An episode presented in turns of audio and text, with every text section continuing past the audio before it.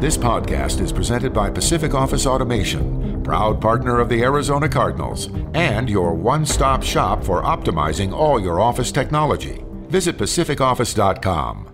Problem solved. Is it caught? Is it caught? Oh my goodness, it's caught! DeAndre Hopkins caught it! He caught it for a touchdown! You've got to be joking me! Welcome to Cardinals Underground, presented by Pacific Office Automation. Visit PacificOffice.com. Problem solved. Touchdown, Kyler Murray. That defender is in multiple pieces. Oh, that was nasty right there, right? The latest news and notes from the guys who cover the team. Drilled by Simmons. Isaiah Simmons is balling. Bring it on, bring it on. Slammed to the ground by Budda Baker. Like a torpedo, he came flying into the backfield. I ain't scared of nobody. Here's Paul Calvisi. All right, let's just get one thing clear, gentlemen. With two games to go in the regular season, and the situation that the Arizona Cardinals find themselves in right here, right now, effective immediately. There's no room for any sort of fluff stuff on this edition of Cardinals Underground brought to you by Pacific Office Automation. Note to self no champagne problems with what to get the wife for Christmas, okay? I mean, of course, she loved the Bitcoin I got her. She loves Bitcoin. I, I, might be sleeping in the guest room right now, but she'll come to realize that's a heck of an investment down the line at some point. Felipe, we don't, we don't. Doesn't matter if you've just discovered Tennessee whiskey and you're going to give us best practices on how to drink said whiskey. Okay, no time for that, Darren you know, uh, okay. You want to talk about my dad? No, you've you've closed you've closed down many a bar at the combine That's in true. your prime. We know that. Um, you know, you can draw up an out of bounds play with the best of them. We don't have time for any of that kind of stuff. The Cardinals find themselves in a situation right now that demands everyone's full attention. Does it not? I, I I think I see where you're going with it, Paul, and for once I agree with you. That's right. The urgency around here has to ramp up, starting with thyself. Paul, you just mentioned Bitcoin. Does, do I get Bitcoin from working here 10 plus years at, at, No. at some point in my career? You No, know, the no. fact that you have Bitcoin. No, I'm maybe just your impressed. spouse will get it for you when they run out of uh, Christmas ideas. Okay, down the line, it's something maybe you can I look did forward to in it, your forties. and and of course keeping his focus as as much as possible. I did- Absolutely. I did enjoy the the tweet that I saw recently of a message board, like a message board from a uh, like a from a building. They they have like an in building message board, and it was Christmas morning, and this guy said, "I will pay a premium for a Christmas gift for a woman." Prefer jewelry or something, some nice piece of clothing, anywhere between fifty and three hundred dollars. This is like 7:04 a.m. Christmas morning. That is procrastination right there. Okay, so all right, so let's use that as the barometer, the benchmark. Is the Cardinals' urgency and desperation at this point above or below that? Felipe? Um, two games left in the season. They already clinched the playoff berth. But just from a performance standpoint, yeah, I think the urgency is higher Oh, uh, I- I- in this Higher. regard. I'm- Okay. I, I don't know how far you can get higher than 7:04 Christmas morning, and you didn't buy your significant other a gift. Wait, it, it, okay. It matters. Are you waking up to next to your significant other? Because significant other can be a girlfriend. and I don't live with my girlfriend, so I could have gotten away with it, and the urgency wouldn't have been that high. See, Note to Felipe's girlfriend: You better check this stuff out Wow. because he, he may be playing fast and loose with your Christmas gifts. I, I don't know. Either that or you're looking at this as a short term investment Yeah, instead of a long term. exactly. Speaking of Bitcoin, is it short term or long term? what, what, what is your investment horizon here in this relationship, Felipe? I guess that's a we won't go there either. As a, you're gonna get me on in trouble on a Yeah, podcast. there's You enough trouble. it. There's enough trouble to be had around here. Okay, Felipe doesn't need to put his toe in that water around here. Look, you could, and I get it. A lot of the Red Sea, and I, I dropped this with a couple of 20 somethings up on the second floor. I said, if I was to say that the Red Sea sounds a lot like Nancy Kerrigan did back in the day, why? Why? Remember that whole the, oh, that, yeah. that whole scene and Tonya Felipe, Harding? do you know who Nancy Kerrigan is? Just checking. Tonya Harding, Nancy Kerrigan. No, Well, Felipe, you know what? That's on you because there's a couple of 20 somethings right above us on floor two who knew exactly what I was talking about. They're cap. That's called cap. They're capping. They just want to be good with you. I guarantee you, Kevin does not know who that is. No, I don't think he was she, he was talking to Kevin. No, but that's Kevin's okay. on the third floor. I'm talking the second floor. Okay, Um, so I, I I could kind of see the uh, the parallel there. right. Yeah. It's like what? All once upon a time, you had a team that was seven and zero, then ten and two. Why are they all of a sudden in the number five spot right now, looking at a road game? And I'll answer that question. It's not necessarily a rhetorical question. You guys realize what might be at work here, something we talked about, I believe, way back in September, that the Cardinals' lot in life this season has already been preordained to face their former head coach in the playoffs. So if you look at why they are number five in the standings right now, that's because Tampa Bay is number four, and this is the way it's going to work out. The football gods are going to put the Cardinals where they need to be to play a postseason game against BA and the Tampa Bay Buccaneers and Tommy and all the above because we all saw this coming. It was coming down the tracks in September. We we couldn't worked that out for like the NFC Championship game. I mean, it doesn't have to be the first round, does it? Darren, if you want to text the football gods and wonder how they work their ways, you know that's that's for you to do. The rest of us, we just abide. like the dude. The dude. We just abide around here, okay? Who am I to say how the football gods operate, okay? I'm just Paulie Pawn in, in the game of life You- you- over here. But see, we don't know how that's going to turn out. The problem is there's still like somebody said that there is. I think I saw a tweet that said there's currently, as we re- uh, record this, 73 different potential first rounds or Really? something like that, or Wow. potential playoff ma- uh, matchups in the first Hashtag round. no math. So there's a lot that can still happen, and that would include a first round for the Cardinals. If they go on the road, they could still play. They could end up playing the Cowboys again. They could end up playing the Rams, which would be very odd. Um, The Niners, theoretically, they could open with the Niners if they win the division. if they win the division, Yeah. which is which is also not out of the question yet. I mean, Are we sure about that? Baltimore's a train wreck right now. And who do the else? Oh, the Rams have the Niners. They always struggle against the they, Niners. they the Rams go to the Ravens and then they go uh, and then they go home against the 49ers. I think it's home. But if the Rams lose one, the Cardinals control their own destiny. Then they would have to just win their last two and they're going to have a good idea of what's up because they moved the Rams Ravens game back to morning and the Cardinals play in the afternoon. So the Rams Ravens game will be over by the time the Cardinals play the Cowboys.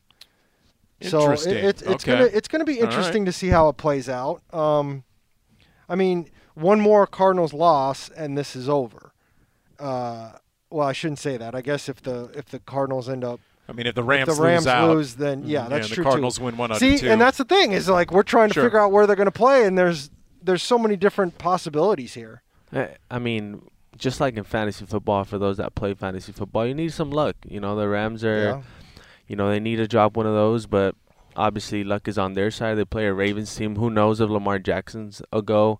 Obviously, their backup. I'm not sure if he's back from COVID protocols or not. Now, the news of Jimmy G with the 49ers. Now you're going to, the Rams are potentially going to face a, a rookie quarterback in Trey Lance. So luck isn't necessarily on our side. I, I- mean, just thinking about what you said, Paul. At some point, we were the team was the Arizona Cardinals were ten and two. I mean, to me, that's when the sense of urgency urgency come you know elevates even more from the question that you pose.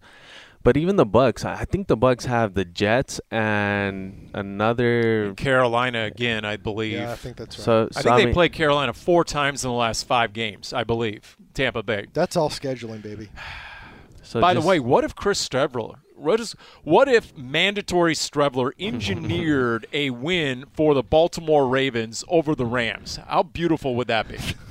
I doubt that. Second. Can I speak that into chance, existence? Second chance in uh, in two years uh, after what didn't happen in the finale last year. But but Felipe, think about this. And you're right, right. What didn't happen in Week 17 a year Yeah. ago at LA? Yeah. So that redemption El Grande for Chris Streveler if he goes against the Rams. Wolf and I were kicking this around. 10 and 2 was more impressive than 7 and 0. But 10 and 2, I think, is where the additional opponent came in on the Cardinals schedule. There's 17 game season, but there's actually 18 opponents, okay, if you will. Complacency mm-hmm. has set in again. Did we not have this conversation? Ghost of Christmas Past a year ago. That and then we it was hashed out throughout the entire offseason. And slowly but surely individual players confirmed it. It was DJ Humphries and Christian Kirk and Kyler Murray. The biggest opponent was complacency once we got to six and three. And then Timber. They lost five of the last seven. So I think that's the other reason why a lot of the Red Sea is gripping right now because every team goes through these lulls. Kansas City went through it to begin the season at three and four. The Niners had their four-game losing streak, and then a week ago they're oh you can't. Uh, nobody wants to play the Niners in the playoffs. So really, because look what they did on Thursday Night Football, and Jimmy G was terrible. The Rams lost their three in a row. Now they've won four in a row. The question is, is this just going to be a skid, a lull, a slump? And they're going to figure it out? Or is this going to be the end of the season? And is this what the Cardinals will be remembered for throughout the offseason? Is it is it complacency? Is that is that what has happened here? Uh, that is the question. That, that that's my that's my best theory. Yeah. Based on last year, based on you can and look, you had a lack of energy and urgency, intensity in Detroit. I get it. There were two games this year where the Cardinals used sick days. They were sick of playing football against Carolina and at the Lions. Okay, but the complaints when Cliff Kingsbury says to the media, and where was that comment? Where he said, "You know what? We need to start treating every snap during practice yeah. like it's a game. So when we get to the game, it doesn't feel like everything is sped up." That was his Monday press conference. Yeah. And to me, that was the one sentence in the entire press conference that was the biggest takeaway. And that denotes complacency to me. I guess that's fair. I, I, I don't obviously we don't get to watch practice, so we really can't tell. I will say that I think I think they were complacent against the Lions. I don't think they were complacent against the Colts. I just don't think they were good enough. I mean, they just aren't executing, and and I guess it's we we might be saying potato potato here in terms of complacency versus not executing your offense. Maybe that is being complacent. In practice, I, I don't know, but I, I just I, when I look at this offense, it just looks completely discombobulated to the point where it's like I it's hard to imagine what they were doing early in the year and why it it can't translate at all. I mean, especially the passing game. I feel like the running game is okay, obviously, but when they throw the ball, it just seems like there's just no rhythm to it at all, and it's just odd to me. But would you guys say that? Because I know you said the the run game was okay. In my opinion, it seems like they kind of went away from the run game in the second half, and that's why the passing game didn't necess- necessarily translate into the second half, and the compla- complacency set in, in my opinion, in the fourth quarter specifically because they went away from Chase Edmonds. And you made a comment of how 10 and 2 was more impressive this, than 7 and 0, and to me 10 and 2 was more impressive because there is a trio of games there that they played without Kyler Murray and DeAndre Hopkins. Yep. And I feel like that's where the passing game is struggling because now Kyler Murray doesn't have his security blanket, but Kyler Murray hasn't necessarily necessarily played a game without DeAndre Hopkins this season. Besides the Lions, the did he he played in Chicago, right? DeAndre Hopkins played in Chicago.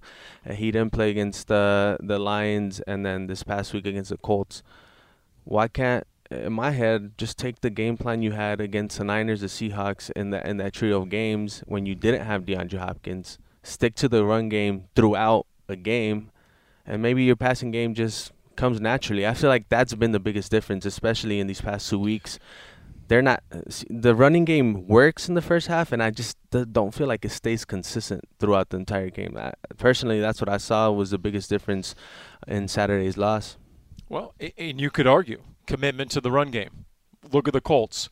Uh, there were eight or nine, maybe even ten negative rushes by Jonathan Taylor, Yeah. but they don't give up on Jonathan Taylor. Mhm.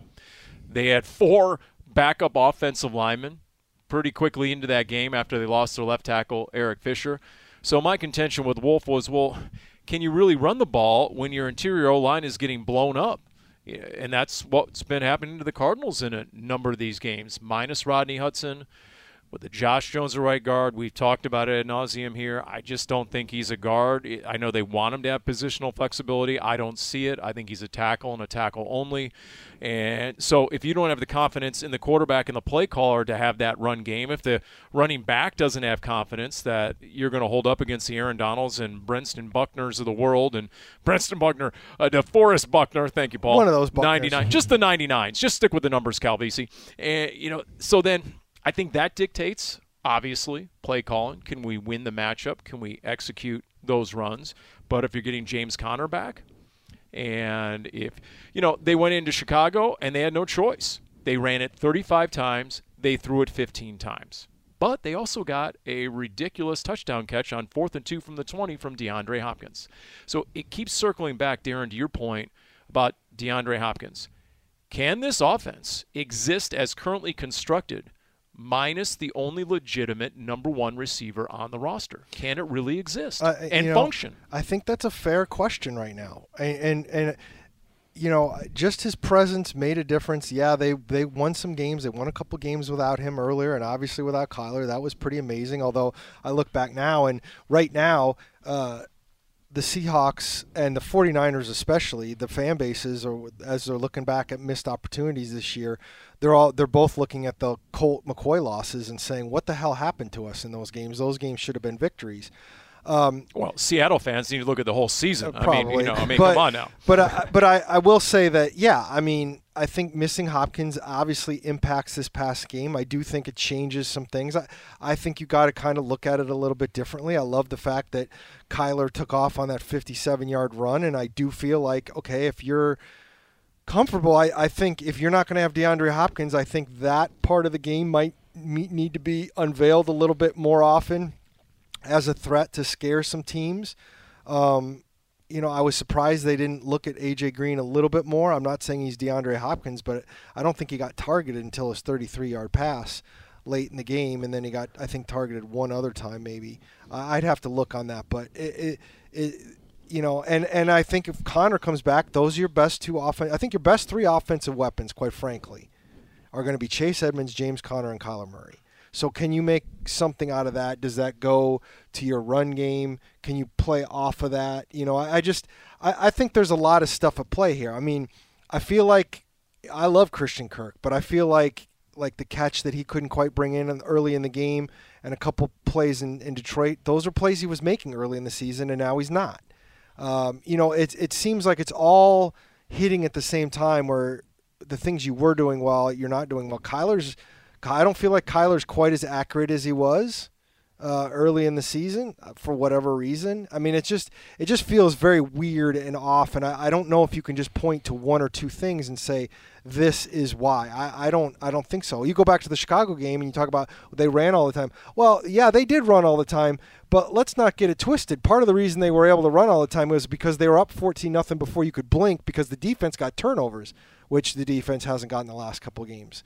It's that complementary football, the term that I hate tremendously, but I have to give the give it up that it does mean something in the big picture where I I understand where the come I hate it when people talk about it, but I understand where it's coming from. Why do you hate it so much? I, it just it feels very simplistic.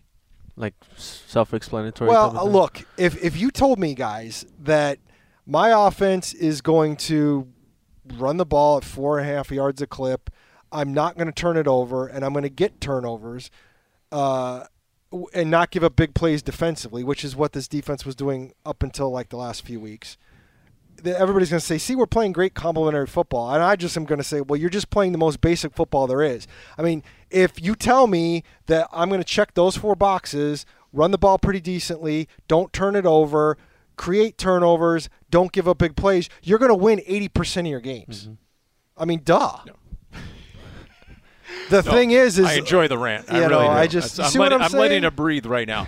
but like taking the Chicago game as an example, Yeah. it's obviously easier to run the ball when you have the lead. yes. So it's a combination of the weather wiping out half the laminated play sheet, as Cliff Kingsbury told us after the game, and then it's also the fact that you have the lead. Yeah, it's really easy to stick with the run, but when you also have four scoring drives that start inside the opponent's 30 Yep. because you have four takeaways, Yep. Yeah, I mean that is your wait for it complementary football syncing up. Whereas against the Colts for example there was a big defensive stand and the Cardinals get the ball back for the offense and they go 3 and out instantly.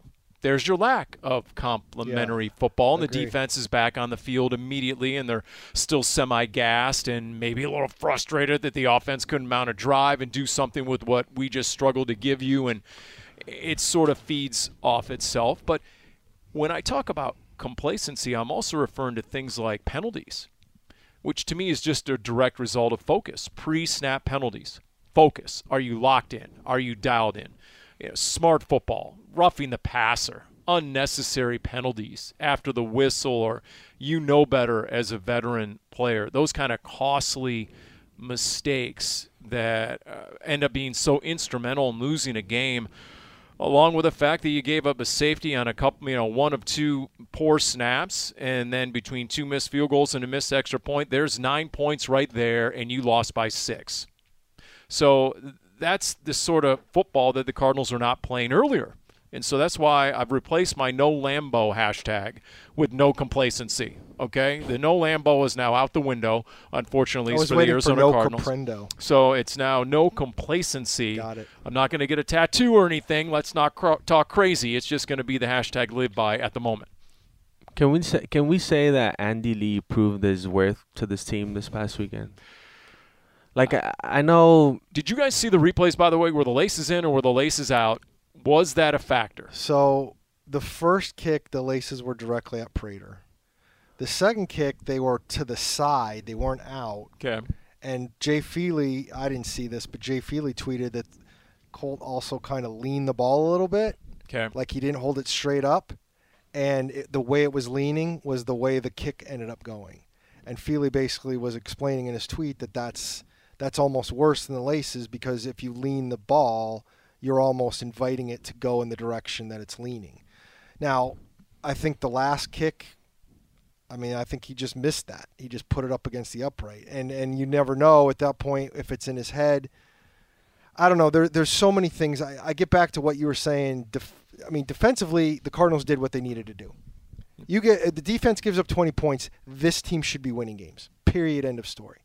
And that's what they did. They gave up 20 points. Yeah, they gave up 100 yards to uh, Taylor. Jonathan Taylor did not beat the Arizona No, Cardinals. he did not. He didn't. And they were going to make sure he didn't. Uh, you know, it was. It, it's a very simple thing as you break it down, and this is why this is why it's so hard. Is because, and this is why I understand. Like I understand the fans going Nancy Kerrigan, but I also understand the Cardinals. Why? The, the the Cardinals kind of being like, we'll, we're going to get there. We're not that far away because again, you have you just mentioned Andy Lee and the impact there, Felipe, where you have him back, then probably all those kicks work, and then you didn't turn the ball over. And again, crazy, insane stat: one punt for the Cardinals didn't turn the ball over, and yet you only scored 16 points. Now they had a couple of failed fourth downs, which are essentially whatever. Hello. Um, but but you you you don't have Carson Wentz throwing the most unbelievable touchdown pass on third down, uh, where he's going against his body and somehow throws a strike on a night that, for most of the snaps right before that, he was throwing worm burners and air mailing stuff, and I didn't think he had that throw in him. So Yeah, but he was also smart enough to do things like on a key third down, he found his third string tight end Mo Alie-Cox in space against Joe Walker, yes. who then turned it up the sideline for 30 plus yards. Now, I will say this: if you watch that play, and this is what has happened to the Cardinals a lot, Joe Walker got caught up in the wash, and that's the problem. They've sent out Cox came out late, and then he waits for all the congestion there. So Joe Walker's already behind the eight ball because he's having to get around four bodies before he even gets into coverage, and that's that's where the that's where the pass rush has to get there. Exactly. You know, the key word in your explanation there was wait. Mm-hmm. He had the ability to wait for these routes to develop and then go through his reads. And when you end up with two sacks, one is on a safety blitz by Budda Baker, then guess what? Uh, you're not getting enough pressure on a quarterback who had wi- and it's 6'5", 240. He has the ability to hang in the pocket. Yep. You know, there's a reason he was selected number two overall. He does have the measurables and he does have the skill set. And in this game in particular, well, guess what? He did exactly what Frank Reich said he was going to need to do at some point in the season, where Get COVID? he said, Oh, sorry, that's uh, this is before the game, Darren. Before the game. Before the game, Got it. Frank Reich said, and he almost spoke it into existence when he said, at some point, Carson Wentz is going to have to be the star for this team. Carson Wentz is going to have to win a game. And, and honestly, if you were going to go ahead and give that offensive game ball to anyone, it would have been their quarterback. probably. But I mean, what did he do to impress you? I mean, is Carson it just Wentz? yeah? I mean, I honestly don't think he had this extraordinary game. He didn't have an extraordinary game, but he had he he made the Mistake-free football. He made mistake-free football, and he threw that touchdown pass that won them the game. which was a hell of a play. Here's the thing, Felipe, and this is a very to me this is a dangerous way to go in there. You know, I feel like the the the vibe you're giving is like the Cardinals lost this game, the Colts didn't win it, which is fine. There's nothing wrong with that, but eventually, especially when you're on a losing streak, and I've been through a lot of losses around this team over the years, a lot of wins, but a lot of losses.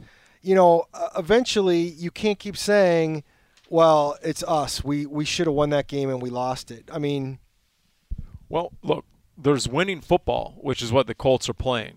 They came in number one in turnover ratio, plus 14. They came in with the second fewest penalties. And then there's what Kyler called, not me, what Kyler called after the game, quote, bad football. That's what the Cardinals A- and I- are sliding into and right let me now. just sneak this. And I, I know you're going to go, but I, uh, just to make the point, if Kyler Murray had the game Carson Wentz had, and they won, and he did it with four of the starting offensive linemen not playing, you'd be praising the hell out of Kyler Murray right now, right? I mean, Yes, you I would. didn't necessarily Yes, praise him against the Browns when he didn't have his coach or anything like that. I mean, it's well, just but but that's it, it's different between having your coach and having an offensive lineman, in my opinion. But that's that's just me. Once again, in moments like this, I prefer to look at the standings. I like to print them out, and I like to look I like at how the NFC West they are to your standings. eyes. You might need some glasses. There. and uh, Wol- let Wolf handle the readers. Uh, the guy's in denial. I mean, come on, Wolf. Uh, you don't, if I have to explain the menu to you out at a restaurant one more time, so I like to look at the NFC West standings. And I like to look at last place. So you know, if you because we're all truly blessed this holiday season to have the Seattle Seahawks in last place, are we not? So okay, if uh, I, I am. don't- I'm looking for holiday silver linings. I actually thought of you, Paul, because once they uh, were eliminated from playoff contention, you came to my mind. I remember how, how you were trashing the Seahawks. Yeah, I know how mad, how bad you disliked the, the sign holder over there at, at Lumen Field and whatnot. So I I'll admit I thought of you. Well, that and the fact that their first round pick belongs to the Jets and it's currently number six overall. Hashtag ouch. So here's the question for you guys Is this 2021 Cardinals team tracking to be A, the 2020 Steelers, who started 11 and 0 and flamed out? B, the 2008 Arizona Cardinals, who flamed out at the end and then made a run in the postseason? Or, as Wolf added when I posed this question, option C, the 2020 Arizona Cardinals. Where is this season going? Well, I can already tell you they're not the 2020 Arizona Cardinals. I don't know what the hell Wolf's talking about. They just clinched a playoff spot. That is true. That is true. They, so they are in they, the playoffs. can't be they they would have to be the Steelers if they lose their first playoff game. They can't be the 2020 Cardinals because the True. tw- and 2020 Cardinals didn't make the postseason. Period. End of story. Okay. And that's how I feel about it because I I understand you don't want to back in, um, but I agree with a lot of the fans, which is the reason you're in the playoffs isn't because the Rams beat the Vikings. That's that happened to be the the equation that finished it. But the reason you're in the playoffs is because you have ten wins. Cardinals only had eight last year, and I'm not saying I'm not going to sit here and say if they lose these next two games and lose the playoffs that it was a great season because obviously because of the way it started, you wouldn't term it that way. But you can't you can't sit here and say at this point they're not better than last year because of the improvement in the wins and the way they've they've made it into the playoffs. I mean, for for all the struggles they've had of late, how many 10 win teams do we have in the NFL right now? Okay. You Mm. can count it on one hand, can't you? Still five, I think it's or is it five in the NFC? I think it's just five it's in the, the, Rams, the Cardinals, Tampa, Dallas, Because I think the Chiefs only have nine at Packers. this point, right? The Chiefs still only have nine. Okay. So there's five teams out of 32 have Right. 10 wins. and look for the. I'm told that somebody on the air in this town said the Cardinals do not deserve to make the playoffs. Yeah. I mean, come on.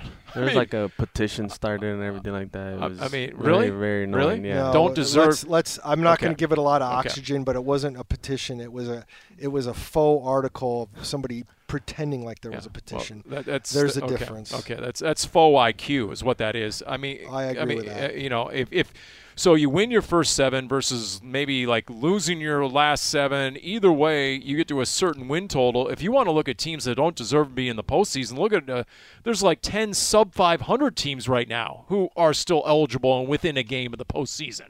It's that seventh and final playoff spot. If you want to argue a team isn't worthy of the postseason, it would be whatever team fills that slot and checks that box at I the mean- bottom of the Vikings playoff something like if we're going to sit here and say a team deserves to be like, I mean, what does that mean?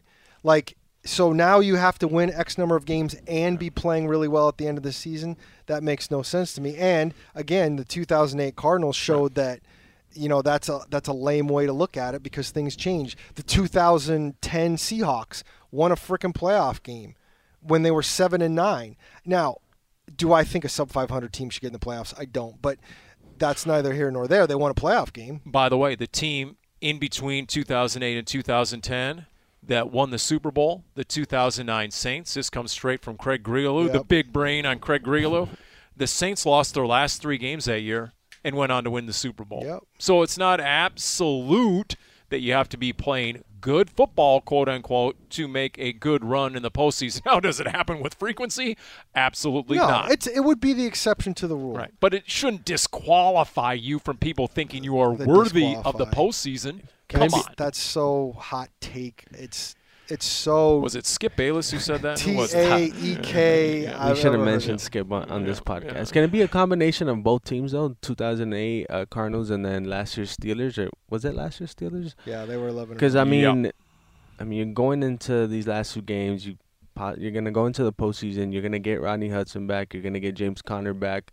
Uh, Andy Lee, of course, the MVP of this Arizona Cardinals team, in my opinion. So at the end of the day, you're still getting veteran. Wait, wait, wait, wait, wait. Did you just say Andy Lee was the MVP of the team? Yeah, I just wanted to sneak that in there Yeah, after well, Saturday's performance. Speaking of hot Obviously, that's that's a hot take, Darren. Can I have my own version of a hot take? Andy I have a Lee's the team. No, I'm just kidding. But they're gonna get this these veteran leadership uh, back, and if there's something that this locker room keeps talking about, it's always hey the the veterans of this team have to get this team uh, right. Didn't Chase Edmonds literally mention that in his post game presser that he they have to depend on their veterans to truly get this team back on track.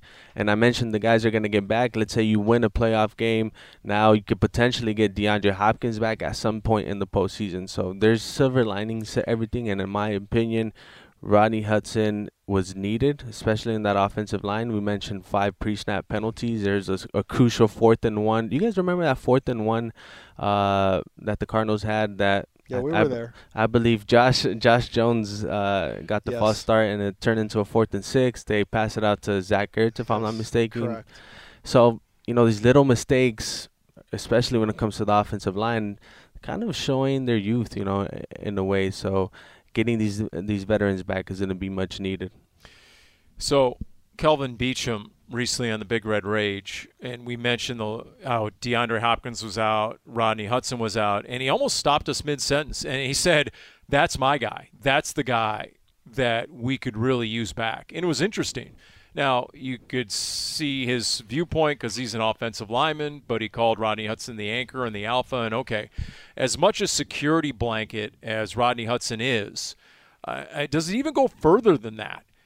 Because if you're looking at, okay, what's wrong with Kyler? We're talking about a guy who led the NFL for much of this season in completion percentage and passer rating and yards per attempt.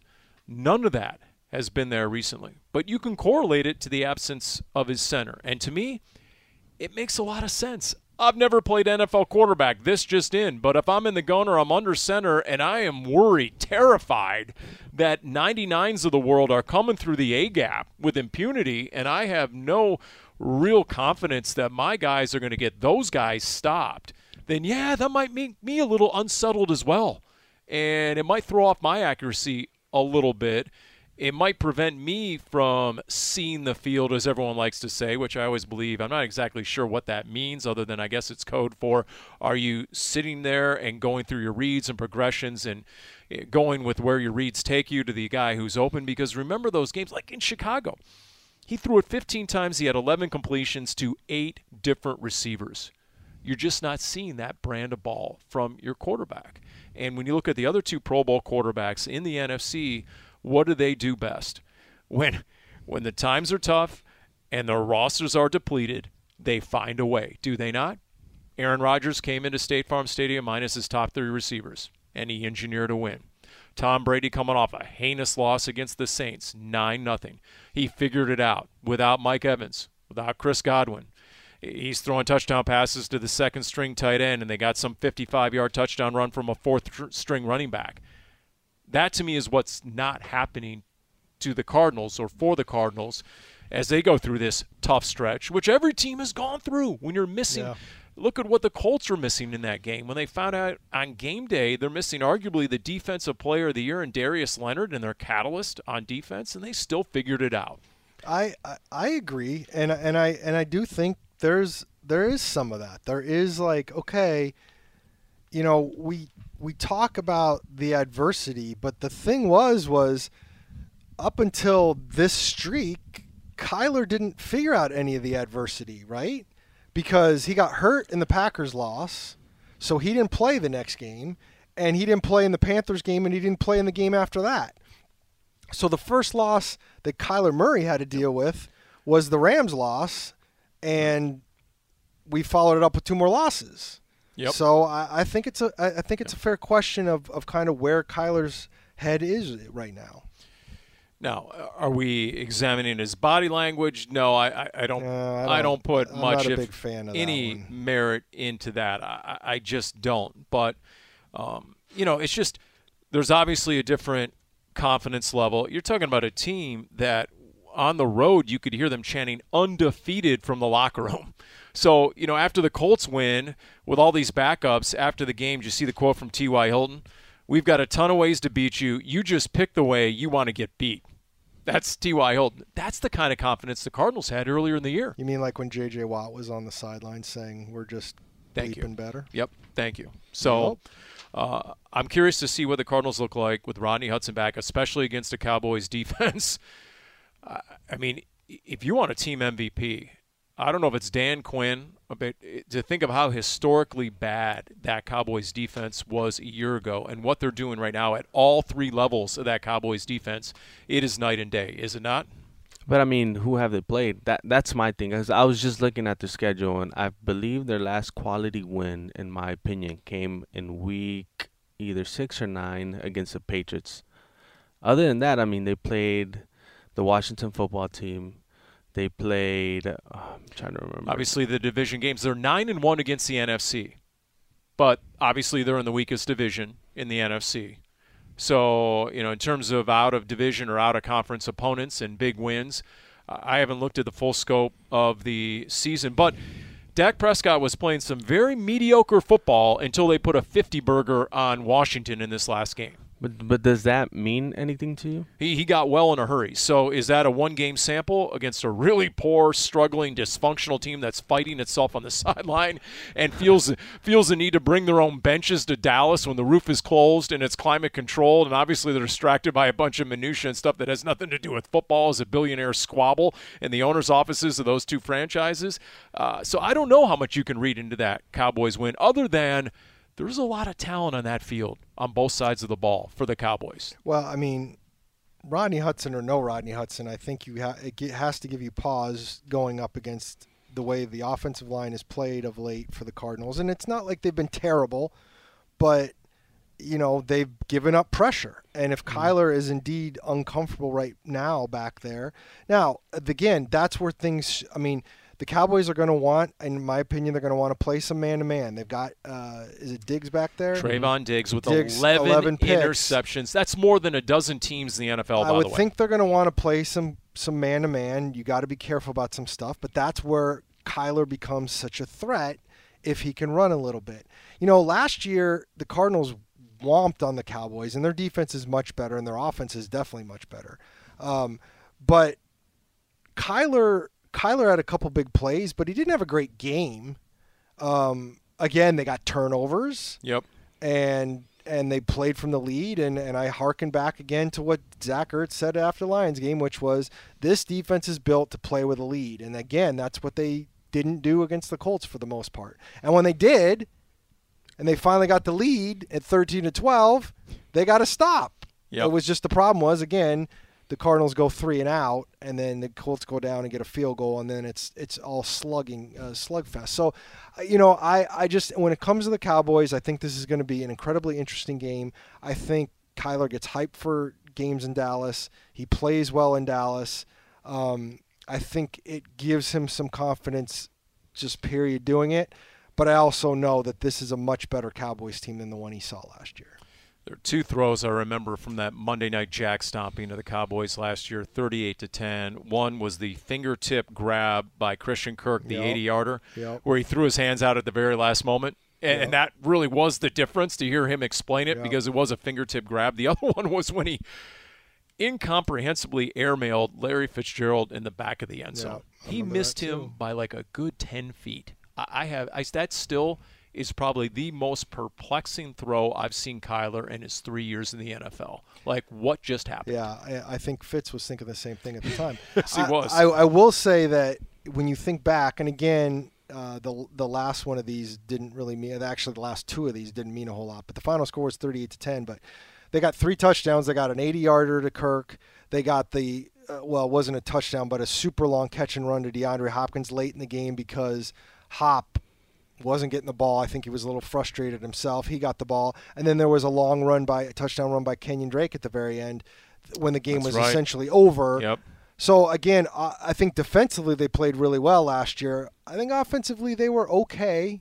I mean, obviously you don't take away the big plays, but it's not like they were a machine last year in that game. It just looks like it on the stat page and on the scoreboard. But if you actually watch the game play out, it wasn't quite like that. Going back to the the miss to Fitz, there was there was just this little not quite there, and it looked like sometimes that Kyler did get a little too hype for the situation. You know, like oh my God, I'm back in Dallas. Let's make all these big plays. Speaking of back in Dallas, I have a trivia question for Felipe. Are you ready? I'm gonna lose, but Who's I- Tonya Harding? No, that was Name the member of the Arizona Cardinals roster who is in the Texas High School Football Hall of Fame.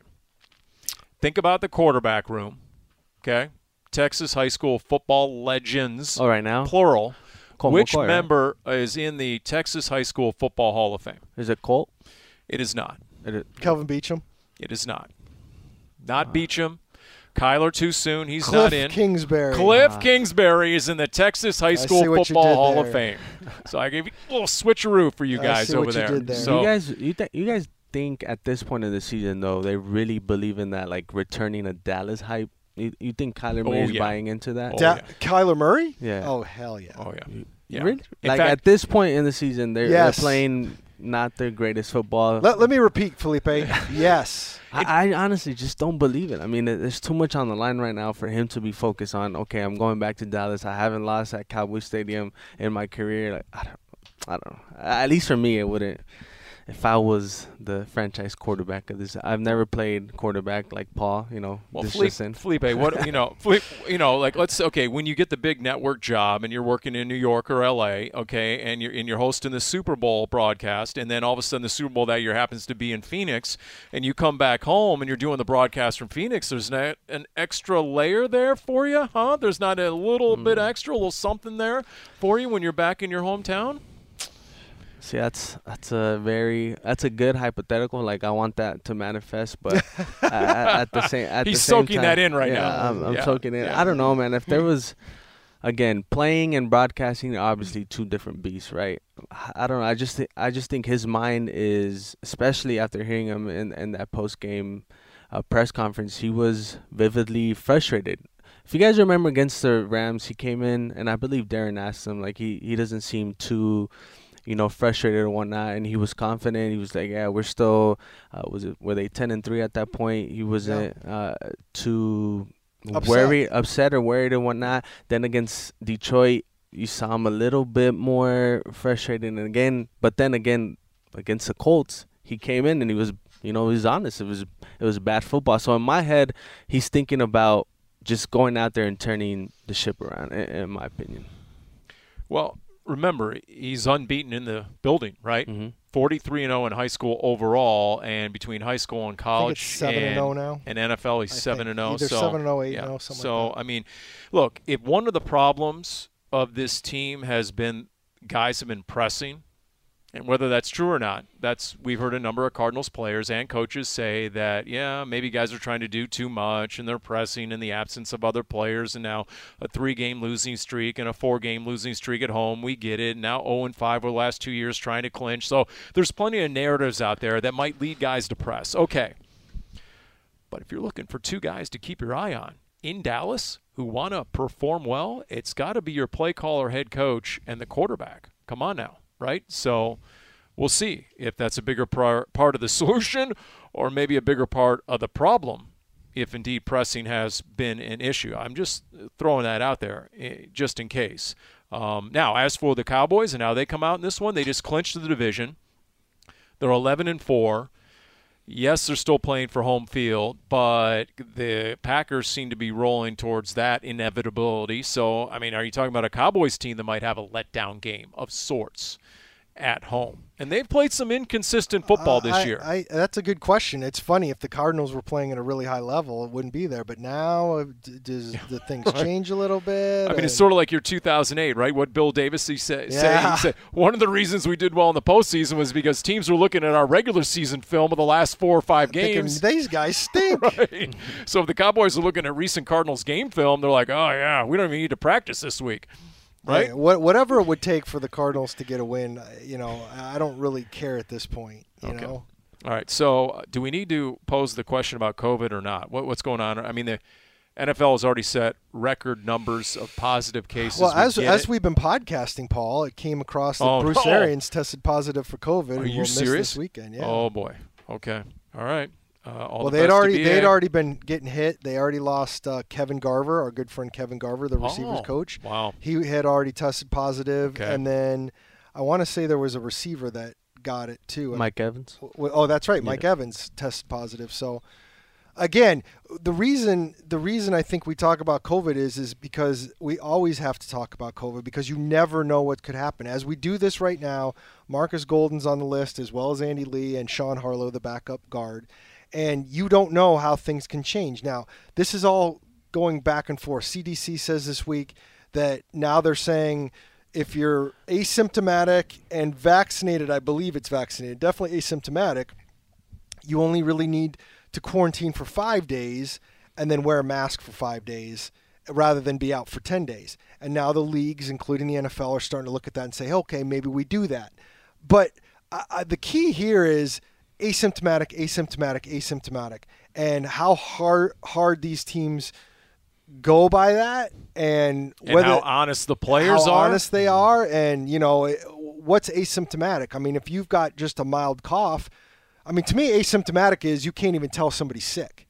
But my, you know, but who knows if somebody just has this little mild cough? Do you, and you're like, I feel fine, and I just have this little cough. Are they going to look at that as asymptomatic? But let's say this happens, then maybe something changes. Maybe, you know, you know, maybe Marcus Golden, who tested on a Monday, can be back from a Sunday if they change this five day thing. And you know, don't you know, you know, Carson Wentz unvaccinated, test positive. Does that change something for somebody who's unvaccinated now? Just a lot of things wow. when we talk about COVID and how it impacts stuff. Because the bottom line is, guys, this is going to be around for at least another couple months in terms of Omicron and, and how how uh, contagious it is. And no matter what the rules end up being, there's a very, very good chance that one or many playoff games are going to be impacted by somebody testing positive. When you, you- say when you you, say gotta hope it's impacted, do you mean like being moved or key players Uh, or it could be anything, but, yeah, right? All of the above.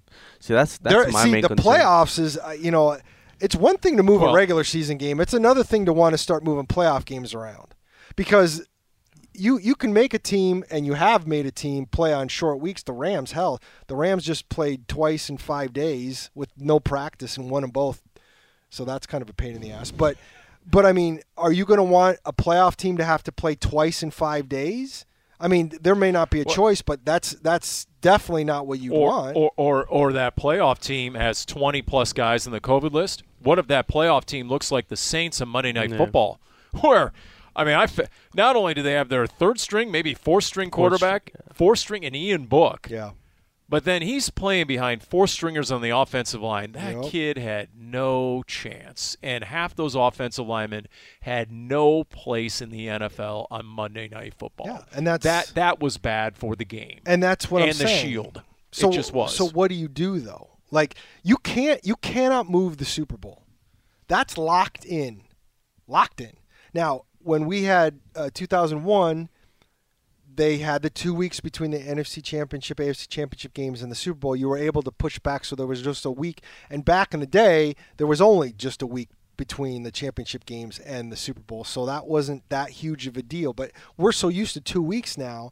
You you have that little bit of play Right. time, but if it can't be more than that, you you can't you can't you're not you're gonna have one opportunity to maybe mess with some stuff. One week, that's it. All right. Well, you know, I, we're And probably, on that note, Yeah, I mean, you know, I, it's a good thing. On that note, uh, also based on the time, you know, I was going to offer you guys some free value-added advice on what your New Year's resolution should be, the way I see it, as to what you guys should focus on in 2022. But I'll spare you. I'll spare you guys. well, we're trying to stay focused. I thought you were gonna ask me my New Year's resolution for the Cardinals. Oh, let's go. I got one. All right, everybody's going to throw one out. Felipe brought it up, so he's going to start. Here we go. That James Conner comes back healthy and stays healthy the last weeks of the season and heading into the into the postseason. Just given uh, uh, on how Chase Edmonds performed on Saturday, got that offense into really good, you know, second and sixes and third and twos and fourth and one situations. That I mean, you start to think, what if they had James Conner in certain situations? Do you do direct snaps to Chase Edmonds on specific downs? Not, I'm assuming no. You can just hand it off to James Conner. You're not necessarily worried about uh, none of that. So James Conner, Rodney Hudson coming back. Those are two important pieces to that to that offense, and they're key for Kyler Murray to perform to the level that we're used to seeing in the first eight weeks of the season. That's All right. mine. All right. Well, considering the Cardinals' next game is in 2022, it can be near term, it can be long term. A resolution for the Arizona Cardinals in the new year, Darren Urban. I'm going to say absolutely take every precaution you have to stay safe and not get COVID and not have COVID rip up this roster like it's ripped up about a third of the league already It's a and good one. continues to do. Yeah. I'm going to get a little more specific and maybe a little more personal. Mm-hmm. Uh, if you're talking about the offensive line, usually it's, you know, maybe lose a few LBs in the new year, maybe the most popular resolution. And, you know, everyone get your mind right for the New Year resolutionists who are going to be in the gym in January and February. Get ready for that whole Yeah, influx of the hate that. newcomers. Okay. But I'm going to go with something else. You know what the O line needs to shed? False starts, okay? Because right now they have 24 of them this year, and the only team that has more false starts all year is the Detroit Lions with 25. So you're threatening to lead the league in false starts. So you know what? That's got to stink and change. That's my New Year's resolution for the Cardinals in 2022. It was hard to believe they had as many false starts as they did in at a, in a home game. Eleven. I mean, That's a on- season high, right? once again, Well, the penalties. I just said false Oh, starts. once again, false. we've gone from no Lambo to no complacency, and I think that's evidence thereof. Fact.